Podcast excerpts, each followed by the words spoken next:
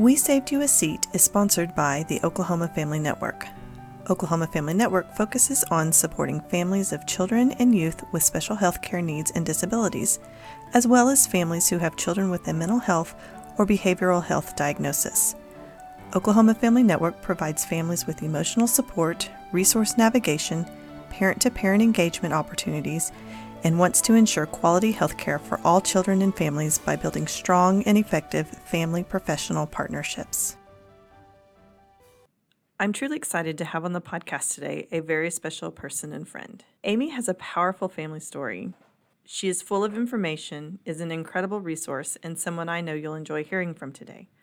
I certainly don't want to give away too much in the intro, but know this you will hear about her journey, her strength, and how you too can find hope when challenged by a family member with an addiction. Thank you for joining us now as we jump right into our conversation. My name is Amy LaRue, and I have been married to my husband since 2005. And we have three children, ages 12, 9, and 4. And my story, I just want to share with people. Um, thought it would never happen to our family. And I think many people would say the same thing that this isn't going to happen to us, not our family. Um, it, I just remember in 2015 feeling just completely broken, um, lost, sad, frustrated, hopeless, um, angry, all these feelings because something was going on in my household and I didn't know what it was. Um, I was a school teacher at that time and I had a very challenging group of students that year. As some years you do, some years you don't. And I just remember trying to survive the year, but I also knew something was going on with my husband. And we didn't, I didn't know what it was. I thought it was a lot of to do with anxiety and depression from his job so I was just kind of on survival mode and trying to make it day by day. Um, started felt like I was walking on eggshells. I didn't know what I was going to come home to. I didn't know if he was going to be able to eat dinner with us that night at the table, if he would already be in bed, what the night would look like as I pulled into the driveway. And I just remember, like I said, on survival mode, I started to become an investigator and started doing research on anxiety, depression. I also thought he may have had a brain tumor. So I started to research some of that because all these behaviors that I was seeing um, just didn't add up to the man I married. And we're high school sweethearts. So we had been dating since, you know, 1998. And here we are in 2015. And this is not the man that I had married and dated for so long. And things you know, just weren't adding up. I couldn't figure it out um, what was going on. And there's a snowy day I'll never forget. It was actually my niece's birthday, and all my students were getting checked out. And my poor child, being a teacher's kid, had to stay at school with me. And we came home that night, and there he was again, just lounged out in his chair, not making sense. Um, I didn't know what was going on. I was trying to get the kids, my kids, ready to go outside to play in the snow for a little bit. And the next thing I know, he's screaming from the living room for help. And from that night on, things just continued to spiral out of control, worse and worse and worse. Again, I we got him to the doctor the next day, trying to figure out what's going on, got him on new anxiety meds and sleeping pills and all this stuff just trying to survive. And I didn't, like I said, I didn't know what was going on. I feel like that's very normal. Um, and I'm a fixer. So I'm a teacher, I'm a mom, I'm a fixer. I can fix this, right? Um, but I couldn't. And about a month later or so was our daughter's third birthday. And I was just praying that he would be able to make it through the party. It was going to be at our house. I had done all the preparation and I let him sleep in that day. And he had got up and I thought, okay, he's going to be able to make it about 15 minutes before the party was supposed to start, there he was, kicked off his shoes, laid back in his chair, not making sense, eyes closed, you know, just not participating. And so I made the tough decision, and my sister in law and my father in law took him back to uh, my sister in law's house for the party. And um, we you know, we went about my daughter, she's a little princess still to this day, and we had a princess birthday party. But inside, I was holding it back. because I had no clue what was going on. Was this how my life was going to be for the rest of the life, my life? Like being sad, disappointed, angry, not knowing what my husband's going to do or not do. Is he going to be present today or not today? You know, we went about the birthday party. After the party, I went out to dinner with my parents, and my parents live in Kansas. So they took the kids back to their house for the week because it was spring break. And when I came home, you know, I just felt like something was off still, obviously. And we went to bed and we were watching TV in bed, and he wanted to go get a drink of water. And something in my gut said, Amy, get up and go check on him. And so I did. And I tell people I sprinted across my living room. And that's where I finally had my answer that it wasn't necessarily just anxiety and just depression. I saw him trying to pour um, vodka from a bottle into a cup. At that moment, it was just a weird moment thinking, okay, this is what's been going on. He's been drinking behind my back, he's been drunk. I'm not so crazy. But now, what do I do with this? Is he an alcoholic? What is an alcoholic? What does that look like? What does that feel like? You know, I've been hiding all this stuff, all of his behaviors for so long from friends and family. My sister didn't even know what was going on. My parents kind of did, but not really. Like nobody knew what was going on, you know, through all of prior to that. The next day, it was Sunday. I went to church. He wasn't there. Um, Lance Lang, the founder of Hope is Alive, had just come and spoke at our church, and one of my dear friends had heard him, and she could tell something was off with me that Sunday. Um, and so I invited her and another friend from church over to our house, and I just opened up and started crying. And um, she was able to get us in contact with Lance for my husband, and so I was like, okay, we have our answer. We have we're everything's going to be better, you know. So my husband called Lance and had some suggestions about going to counseling. And I would say things got better probably for about a month or so. I still didn't know anything about alcoholism, addiction, anything. Um, like this doesn't happen to my family. This doesn't happen to the average family. This is only for like those under the bridge or those, you know, I had a different perspective of what addiction looked like about a month after, things just can start to spiral again. And I was just on survival mode because it was the end of the school year. So I was kind of ignoring it and just trying to survive, um, but still trying to fix it. So I started Googling and then I tell people this all the time. I Google Googled out on how to fix my husband, how to help my alcoholic husband. And nothing was working, obviously. Like I said, things just got worse and worse and worse. I remember going to a church meeting, walking in, and we were the leaders of our Sunday school class going to this leadership meeting and I knew he was drunk and I didn't know what to do at that moment. Like, do we walk into church? Do we not walk into church? What do we do? And after that meeting, like we left and I knew like what the verdict was. Like I knew he had been drinking, he was denying it. And I slept in another room that night and the next day he admitted to it but things still didn't get better. He eventually went, started doing some group counseling. It got worse and worse and worse.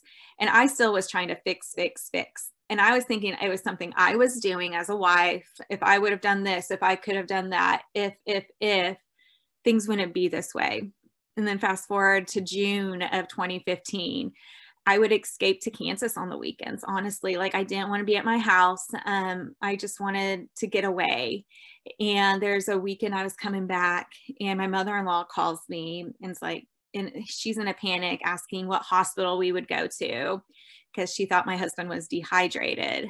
I told her what hospital to go to, and I said, he's probably not dehydrated, he's probably under the influence. And so, sure enough, I called my friend and took my kids over to her house. And I remember standing in her kitchen that night or that day and just crying and turned to her and said, Sarah, God is going to use this. I don't know how and I don't know when or what it will look like, but my prayer is that and someday that I will be able to help one other spouse that's going through this, just one. You know, sure enough, um, you know, long story short, he was at the ER. His blood alcohol level was over three times the legal limit. And that's when I had a shift too. And I realized like you know, they talk about boundaries and all these things. And I didn't really know what that meant. But that night, I knew he couldn't come home. I knew it wasn't safe for me or for the kids, and ultimately for him either. You know, I told him he couldn't come home that night. I remember still at a loss. What am I supposed to do with all this? I had gotten a hold of Lance and talked to him, and he had some resources. At this point, also after that ER visit, my husband's counselor told him he needs to go to rehab. I'm like, rehab, what is that? You know, I would have never imagined my husband and people who know my husband, like went to school with him, knew him from church, would have never thought. And so I start to look and I just couldn't believe, first of all, the cost and all of this. And he was going through a job change at the time and how we're going to survive financially. I'm a school teacher and with two kids at the time. And but when I called Lance for some resources, um, he was able to give me some resources, but then he flipped it on me and he said, But I have stuff for you. And I was like, I'm not the one with the problem. I don't like, I'm looking for resources for my husband. He is drinking, he might be an alcoholic. I don't know really what that means, but he needs help, not me. Um, he's like, I just want you to try this class. And I was like, okay, I'm a rule follower. So, okay, which was called Finding Hope. And he was telling me it's full of other parents and spouses that love someone addicted to drugs or alcohol. I went, long story short, my husband that week went to rehab, and for the first time, I could sleep after that and breathe. But I didn't know what that meant. He was only there going to be there for 30 days. What does it look like after rehab? There's been so much hurt and damage to our family and for our trust. And I've heard it said before you lose trust in bucketfuls and you gain it back in teaspoons. And so I had lost all this trust in these big old bucketfuls, and I hadn't gained any back at that point yet. He went to rehab, and then I, when he was at rehab, I went to my first Finding Hope meeting. And I honestly walked into that meeting in my best outfit, my hair and makeup perfect, because I didn't want these people to realize my family had a problem, that my husband has an issue with drinking and all of this. And looking back at that, like I can look back and think how crazy that was, but it wasn't crazy because it's that shame and guilt I was feeling as a wife. Um, because like I said earlier, I had all those, if I would have done this, if I was a better wife, if, if, if, if I would have had the kids behave better or, you know, all those things. But what I found was when I walked into that meeting, like these people get it. I was finally surrounded by people who understand what it is like to love someone addicted to drugs or alcohol. They didn't care what my hair looked like, my outfit looked like. You know, they just welcomed me with loving arms. And I could finally, for the first time, breathe. Like these people get it. You know, my parents didn't get it. You know, his parents on didn't get to the extent that I was going through as a spouse. You know, my best friends didn't get it. You know, no one understood it until you are surrounded by other people who understand the path you're walking. And I walked in and I could breathe. Um, I still didn't know what I was doing and felt like, am I really need to be here? And I couldn't tell you anything that was said that night, but I could tell you like, this is where I needed to be. And these people are going to be my new family. I saw people smiling and it made me very angry because I was not smiling. But I knew I wanted what they had. And I knew I wanted to continue to find that happiness and that smile again that I had lost for so long. And so I just, can, you know, continue to go. And, you know, at this time, it, there's only one location. And eventually they started a group at my home church. And, you know, I just continued to get plugged in. I tell people all the time, like, I can't tell you what was said or learned the first six months I was there. Um, but it goes back to I finally felt like I wasn't alone anymore. And I started to take on that role of like knowing like this wasn't my fault. This is a disease. My husband has a brain disease, but there is hope. You know, my hope first lies in Jesus, and there's hope for me to be happy again, hope for our family, and hope for my husband. And so I just continued to get plugged in, stay connected. Um, not saying I wasn't resentful for going, getting angry some nights, thinking, why do I have to find childcare for my kids? But I knew it was important for myself. And I knew I was starting to breathe again and starting to get my life again. because through my husband's um, addiction, I wasn't the friend I was supposed to be. I wasn't the daughter, the sister. Um, I had taken on so many roles with my husband. I became my husband's nurse, my husband's therapist, my husband's doctor, my husband's secretary, all these things that I forgot to take care of myself in the process. And I forgot to take care of my other relationships. So through finding hope, I learned how to take care of myself again and find you know, God created me to be my husband's wife, not my husband's therapist, not my husband's doctor, secretary. And so through these meetings, and I learned more about addiction and the word enabling, what that looks like. I learned about codependency. People kept throwing these words at me, but I didn't understand what they meant until I really dug in and connected with other people. I started feeling God tugging at my heart. And so again, I was praying, like, Lord, how are you going to use this? Just like that prayer I had in my friend's kitchen, like, how are we going to use this? Am I supposed to go back to school to be a counselor? What is it going to look like? In 2019, so about four years later, Lance approached me. Their ministry, Hope is Alive, Live, has two different sides to their program. They have sober living homes, mentoring homes for those in recovery to go and have a second chance at life. But then we also have the Finding Hope side that I was involved in for the family members and friends of the addicts. As the sober living homes were growing and expanding, he saw the need for somebody to kind of pour in more into finding hope. And so I came on part time and said yes, and just continue to pray that God would continue to use our story to give that hope to somebody else, to reach out that hand to somebody going through that, to be that ear for that mom or that wife or that dad or that grandma um, or the sister. I mean, I get calls from everybody, friends, close friends the ministry just continued to grow and we continued to expand to new locations Oklahoma City, Tulsa, Wichita. And so then I kept feeling God like, okay, this ministry is growing. I also still like teaching, but I can't do both. and so I just prayed. And in 2020, I took the leap of faith to take one year off of teaching, came on full time as the Finding Hope coordinator, God, you know, He is just faithful. He will use our storms and He will use our storms for His glory and purpose. When I was in the midst of the storm, I would still get angry and just pray. My best prayer I could, like, just use this, Lord. It has to be on His timing, is something I've, you know, definitely have learned through this. Um, so many times we want a quick fix when we love someone addicted to drugs or alcohol, but we have to remember His timing is perfect. We have to let God close the doors and let God open the doors. And that's what he's been doing through this whole process. Now we have over 37 meetings all the way from Pagosa Springs, Colorado to Massachusetts to Lincoln, Nebraska. And we've also have one in Zoom. We've got the book translated in, in Spanish. So we have some Spanish meetings and God is just continuing to use this ministry for those. And I tell people, it doesn't matter if your loved one is on the streets in their addiction, in prison in their addiction, five years sober in their recovery. Finding hope is for you. You know, I've been on this journey and my recovery and my is important still today. And I need to be on this journey to be able to continue to be that hand for that next person that comes through the door.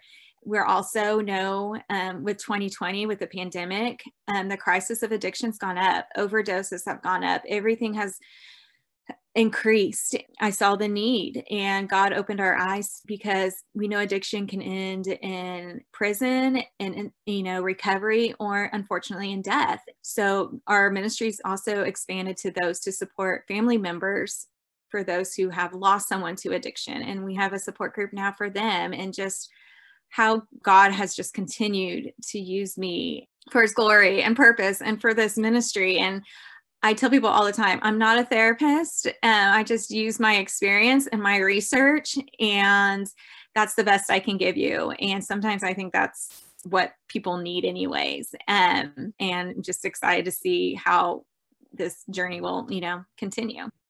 You spoke about really being that person that hid behaviors from everybody you knew, from family members, from the people. I mean, here you were, a family that attended church on a regular basis, that was living the typical, the, the, very normal life. You were an educator, he was in the professional world. And you were able to hide all of those things that were kind of some triggers that you were like, okay, something's not right here. But I'm wondering if you can, if looking back, you see something maybe for other families to be watching out for that would maybe lead into some of that, that you would just say, okay, here's what you ought to watch for as a family member, um, how you coped trying to hide all of those things. Some of the signs that I could tell something was not right. First of all, he just wasn't being involved in our kids' lives like he used to be. I was the one that ended up doing baths every night. I was the one reading the bedtime stories to our kids, tucking them in every night. We did a Bible story every night. I was the one having to read it.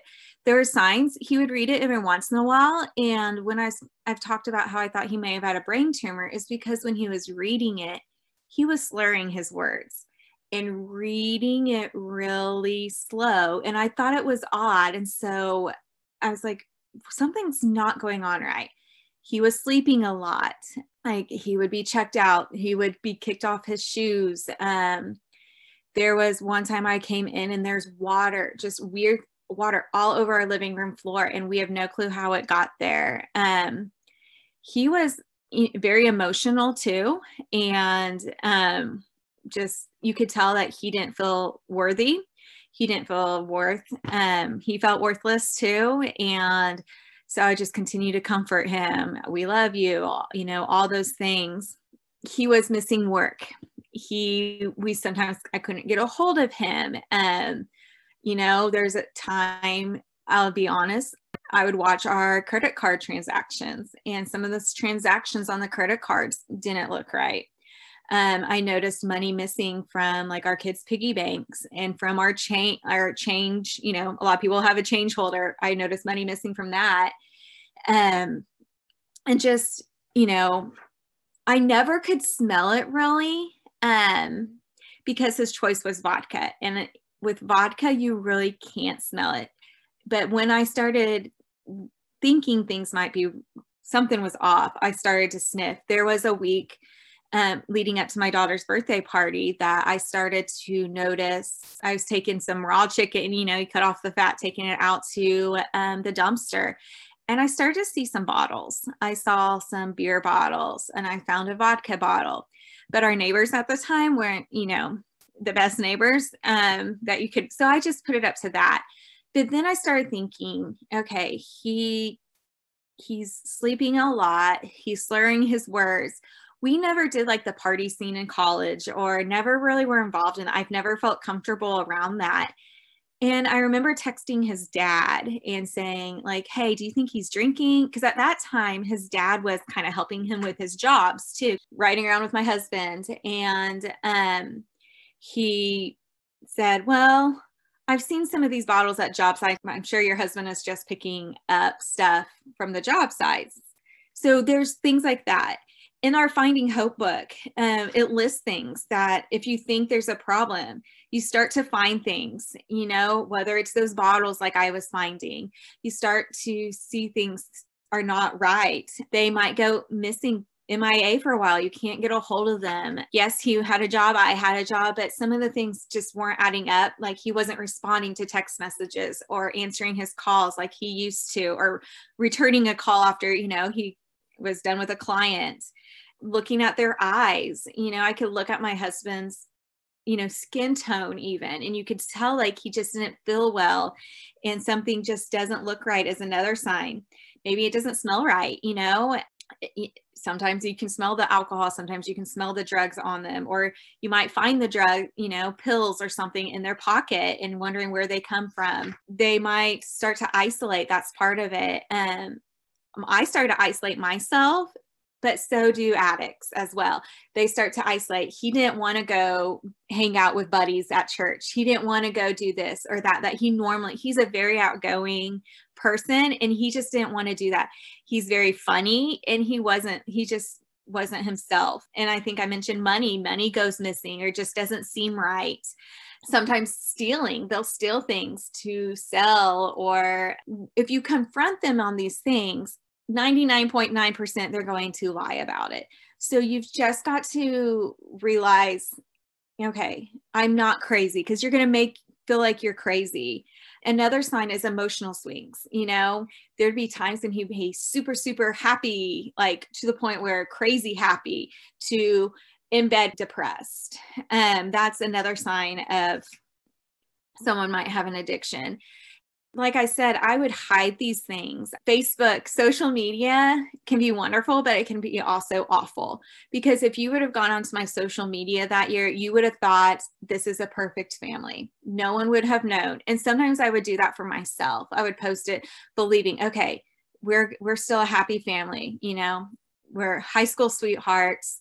I'm a teacher. I'm a teacher of the year. I, you know, we have these two beautiful kids. You know, he has a job, you know, he's has his own business at this time and you know like but really what and then I would look at pictures of other families and wish I had what they have. But we have to remember they might be hiding behind something as well. And so social media is a great way to hide behind what's really going on, but also that jealousy and that envy of you know but we don't know really what's going on behind those pictures and those emo- emotions church i would make if he wasn't at church i'd make up excuses for him where he was. He wasn't feeling well.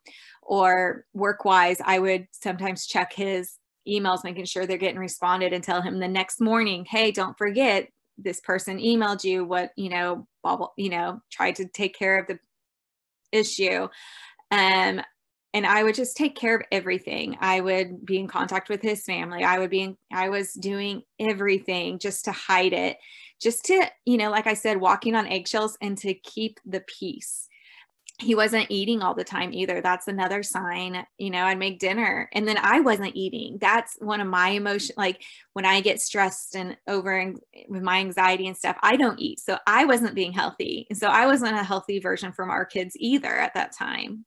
I'm wondering if you might be able to discuss, um, or if you want or can share a little bit of the impact it had on your family as a whole, even maybe your, your kids. Um, did your kids understand it? Did they recognize it? Did they know something was going on?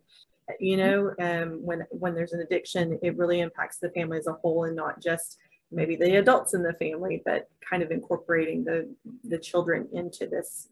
So yes, like through my husband's addiction, you know, a lot of times we think it's just that one person what I've come to learn through addiction is that one person is a negative ripple effect for the whole family system.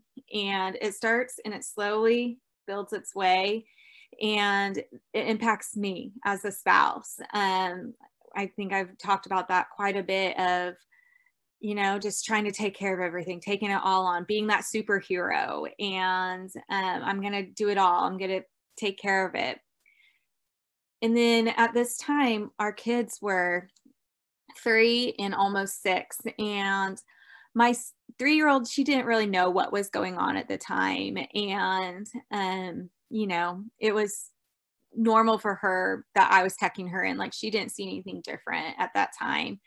My six year old, that though, like there were some times where she would walk in and she would kind of be questioning what was going on um, there's one time that my husband had to go outside and get sick, and he got sick on part of her Elsa dress and stuff. And so it really was. Um, when he went down to rehab, you know, we just talked about how daddy's been sick. And because it is a disease, he needs to get healthy and well. Today, you know, our daughters are older and they know about it. Like we definitely are very open with them about it because it, they could have the gene to have this addiction as well. And so we are very open about it. And my sick my older daughter does talk about some of this stuff still. And my three year old when she was three didn't know much. Um, but it's really interesting how it each person it really brings out that fight flight syndrome. Like how are we going to respond? And i talk all the time we need to respond and not react. Um, so like how do we react to crisis modes? And the night my husband was in the ER, my in-laws took him. And when the doctor came in and just kind of looked at my husband, are you here to tell them or am I? And I thought my husband was denying drinking that night. He said, well, your blood lo- alcohol level is over three times the legal limit. My husband still was denying it. He was like, no, it's not. And you know, it's a blood test. It doesn't lie. Like that is where you can see at that moment, I went into just sadness, hopelessness, and just started crying and bawling because I didn't know what this meant. What is it going to look like in the future? My father in law, you could just see it on his face the like disappointment. Here's my son. Like, what is going on? Almost like going back to was it something he did as a father? You know, we start to blame ourselves. Then my mother in law just starts screaming at him and yelling. And, you know, it's just we all react different and we're all impacted. My father in law's health that year was the worst health. He had a seizure, he had to have open heart surgery because we take on that stress and our bodies can feel it. I my immune system was down that year too, even though I'd been a teacher for 10 years. Like I had gotten strep two times, all these sicknesses that I'd never really had through teaching that my body should be immune to by that point. I, w- I was getting sick um, physically and mentally. My husband's sister, you know, they talk about the lost sheep or the lost goat, you know, and that's how she was. You know, it's like all of your focus goes on to the addict and trying to fix it and you know and we all take on these different personalities trying to fix it and we lose who we are and that's where i tell people you know it can start with that one the addict with that negative and the whole storm starts to erupt but what would happen if that one person in that system stops that eruption and they start getting healthy and well they start learning the tools they understand it's important to have boundaries and to fo- keep those firm boundaries to stop enabling, to stop giving that money all the time, to stop, you know, when we have that one person that stops the storm, it still doesn't feel comfortable. It doesn't feel comfortable for the whole system, but something happens. The storm slowly, that part of the storm stops. And then the more the family system gets healthy and well, it gives the opportunity for addicts to get healthy and well because they don't have anybody feeding into the storm anymore. And there's no cushion for them to fall on. We take away their cushion and they have to fall hard. And people ask what does rock bottom look like? What what does an intervention look like? And honestly an intervention looks like we stop enabling. We step out of that codependency cycle thinking we can fix it all and we put up those boundaries that don't feel comfortable but that are necessary so did your in-laws, did they help in that way? Did they did they come up with their own boundaries and were able were they able to assist in that some of that? I tell people you don't know what you don't know. And if you're listening, I want you to know it's okay. You don't know what you don't know. And we didn't know what we were doing. And we were just on survival mode. And that's why I was so grateful for finding hope in a support group for myself and for my family members. My in-laws got involved in finding hope as well. So they started to gain the tools and the knowledge and the education that we all need to help the family system. Sometimes we're not all on the same page. My boundaries might look different than somebody else's boundaries but that's my boundary. I have the boundary if my husband would come home and drink again he's not allowed to stay at our house. And if he won't leave I will leave with the kids. And that's just a boundary I have in place now prior to all this, I had no clue what that would look like if I would even be strong enough to do it. But I have my community at Finding Hope with other people who can hold, give me the strength to be able to follow through with that. Um, and so when we went to re when my husband went to rehab and we got to go to family weekend and we did we sat down with a counselor and talked about our boundaries what that looks like what that feels like for all of us and so that it was nice for all of us to be on the same page and sometimes it doesn't happen right away like that but you've just got to stay strong and that's what i want to encourage like just keep going because they'll see a change in you and they'll want that change the other family members will as well. That's that's impactful as well that it it truly is it just continues that ripple effect from one addiction talk about maybe some of the the triggers that would push somebody down an addiction a road of addiction of course you talked about um, the crisis of COVID right now. You know, so many families are are isolating and not getting out, and so you have this, and where do we turn? So I'm wondering if is, is there something you you as a family identify as a trigger, and then maybe some of the triggers that identified in the community. So, addiction is a brain disease, first of all, and some people still think it's a choice. It, I'm at the stance that it's a brain disease, and so I can go through a stressful situation, um, the pandemic, um, a job loss, maybe, or losing a family member. And yes, it's stressful. And, you know, I have my own things I might go to go eat more chocolate. Or, like I said, when I go through those, I don't eat. And so I get skinny, I lose weight. And that's how I cope with it. When someone has this brain disease of addiction, and what their brain tells them is, I need something to be able to shut the world off. I know that that last time I drank, I was able to numb out the, the rest of the time. And my husband, that was his. He would drink to be able to shut off and not have to think anymore and to be able to sleep. You know, he was dealing with, he did have anxiety and depression. And so he would drink to be able to shut that off. A lot of times, addictions start back in that high school or middle school. They get injured on the football field or in soccer. They have that surgery. They take that pill for the first time and their brain tells them this feels good you like this this is what you need to survive and so the next time they're in a crisis mode their brain triggers them go back. You know what works.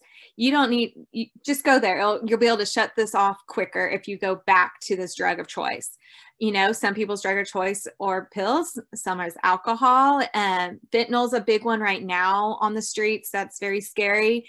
And so it's just what you know, some people will say I don't discriminate. Honestly, their levels will continue to go up, like their tolerance. So, what we used to be able to shut my husband's down with a couple beers finally turned to needing the vodka and to be able to shut off, and then more vodka just to build up because their body builds up that tolerance. Any major, you know, PTSD, military. We've had a speaker talk that's been in over in Afghanistan in the war, and he will he's he's in recovery, and he will say the war didn't make me an addict.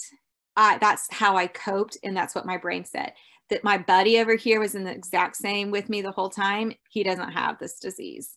When when you talk about the resource that you now work for which is hope is alive this is all family engagement is that right? And it started in oklahoma. I mean did lance lang start this in oklahoma? And it spread it sounds like almost across the country at this point. And then is it all family based type stuff with y'all bringing in therapists and counselors and those type of things? Why don't you share a little bit about that so, Hope is Alive Ministries, our mission is radically changing the lives of drug addicts, alcoholics, and those who love them. We see it as a family disease, and the whole family needs support. It what started Lance Lang is a drug addict in recovery right now. He has 10 years, he celebrated 10 years sober in April of 2021, which is so fun. And he just felt God calling him to use his story he saw the need for more faith based sober living homes. And he saw the need for that. And so he started Hope is Alive with one hope, you know, him and a few guys moved into this house. And then God just continued to bless him in the ministry and the need. And so we just continued to grow in homes for those in recovery. We say the first stops detox, second stops rehab, and the you know then sober living to ha- see the most success to live a full life of recovery. What happened was Lance likes to go. It, we speak at churches to be vulnerable, to realize I'm a preacher's kid and drugs took over my life and you know we know in churches that we all are hiding something and that being able to share that and realize you're not alone in this. And so he was speaking at a church, and a lady came up. She had just lost her son to an overdose about a year prior and said, What about the families? She said, I've been to some support groups, but they weren't what I needed. God had been pulling on Lance's heartstrings and hers. And that's how the other side of the ministry of Hope is Alive, the Finding Hope, the support groups for the family members started, was there's a need. And so God led led Lance and this lady to come together to realize that we needed something here in Oklahoma City. It started in Oklahoma City, both the sober living homes as well as finding hope. And then as people find out more and more about it, and you know, they realize, I want this here, I want it now, you know, and so that's just kind of how we just continuing to pray for where God will take us, you know, to the next city, the next state, um, for both the homes as well as the Finding Hope meetings and the support group meetings you know sometimes i get well my son or daughter isn't in one of the hope is Alive homes and we're like no like this is a lot of times um, one of my favorite stories is a family member started coming to Finding Hope, her daughter was in and out of jail 10 times. Her mom and stepdad started coming to Finding Hope, you know, probably for about four years. You know, they were very faithful in coming. Their daughter was in and out of addiction, in and out of jail. There was a, t- a period where the mom hadn't heard from her daughter. She just kept coming, getting this drink from the members of the meeting. And then one day she got a phone call from her daughter, and her daughter was in prison. And her daughter's like, I need something different when I get out. And her daughter ultimately, and her mom said, had that boundary before her mom wasn't strong enough, before finding hope. Her mom would let her come home and all of that. But she's like, Well, you can't come home. She goes, No, I want to go to Hope is Alive. So she went basically from prison, from when she got released from prison, straight to H- Hope is Alive home started learning those tools, moved up and opened the home up in Wichita for women and graduated and so and she's on staff with us now and just shows like and her parents still come to finding hope you know even though their daughter's doing so well you know it's one of those like we all need in recovery we all need the supports um, we've talked about triggers we still get triggers you know sometimes if i see my husband's truck home before i get home i get a trigger thinking oh no why is he home before i am today you know because in his addiction, he would always be home before I would, and his truck would always be in the driveway.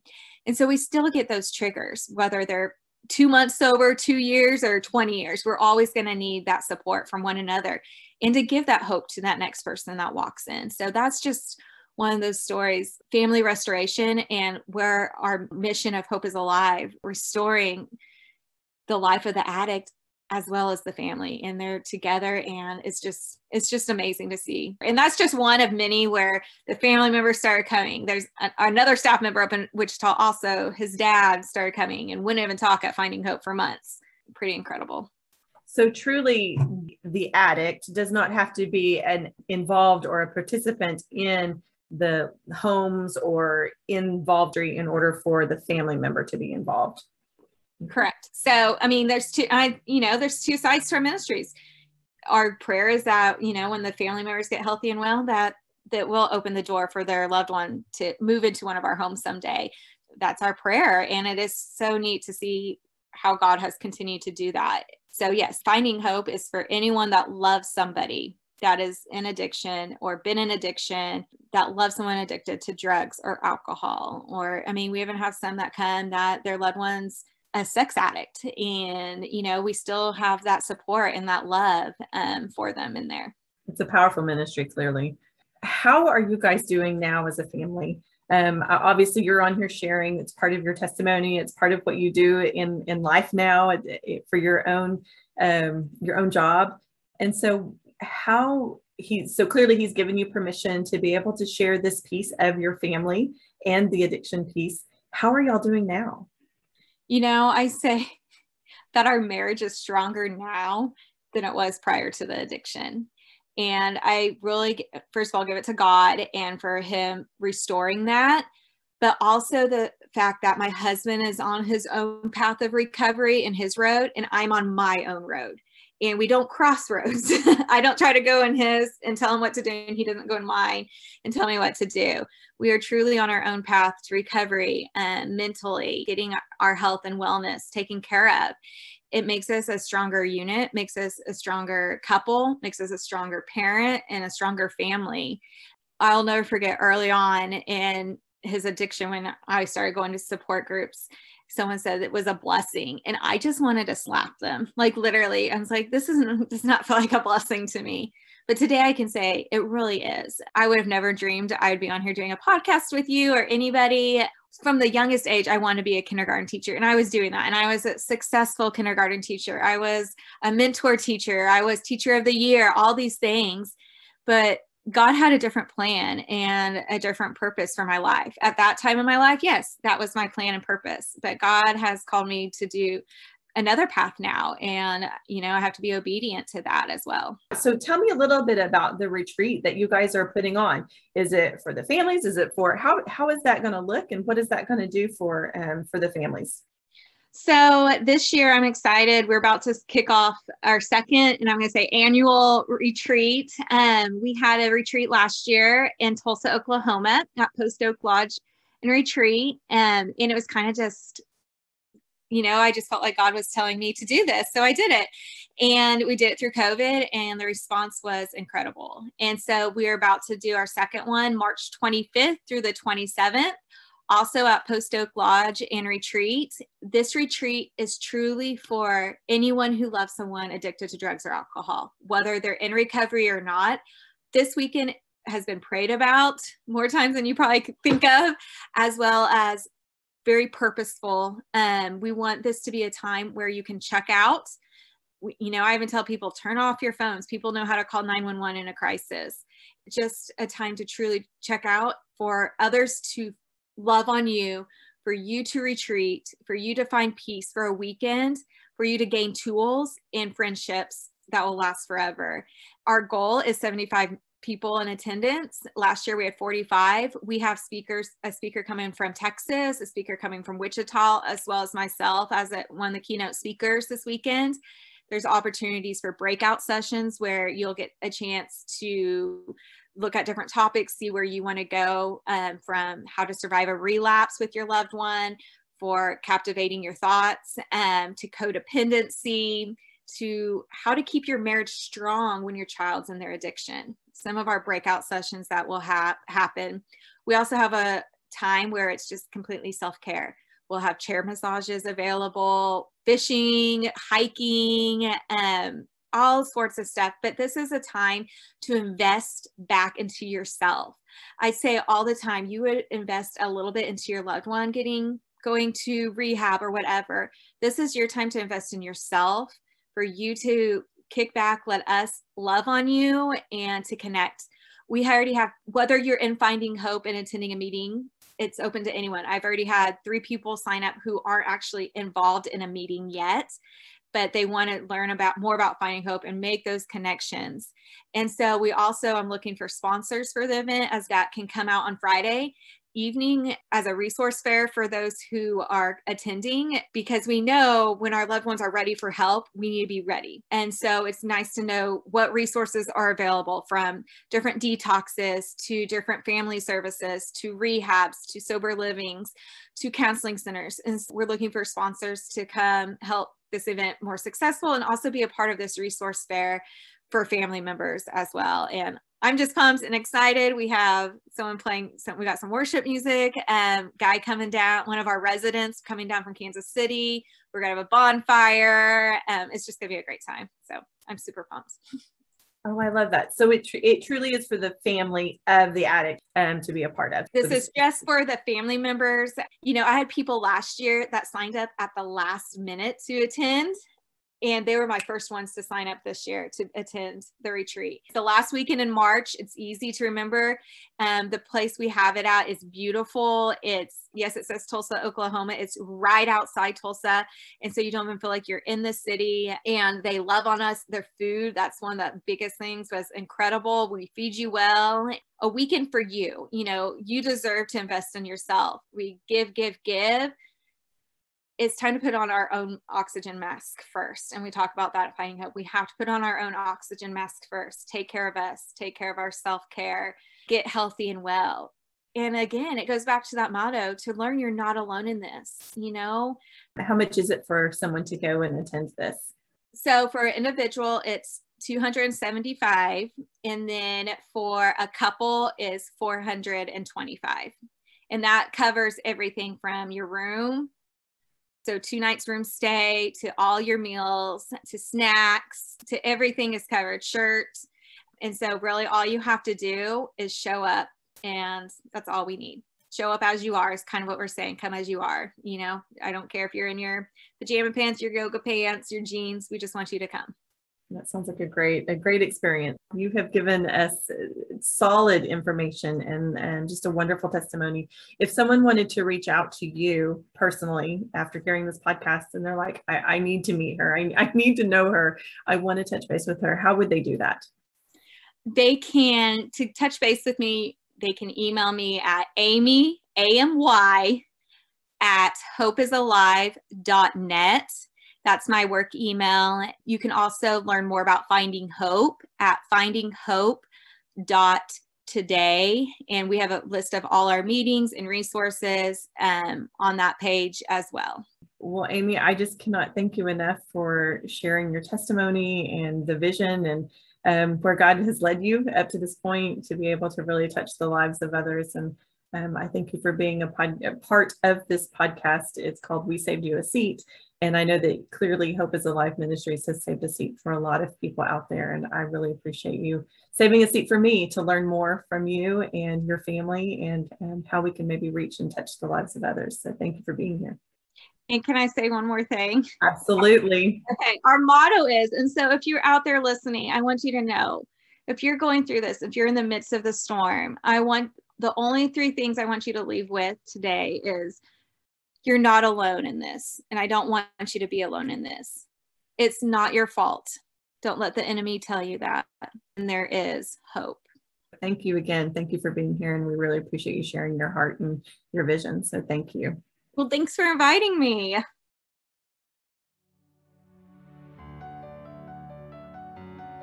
Thank you for listening to this episode of We Saved You a Seat. Oklahoma Family Network promotes family centered care and provides tools so families can make informed decisions, advocate for improved services, build connections among families, and serve as a trusted resource in health care of children and young adults.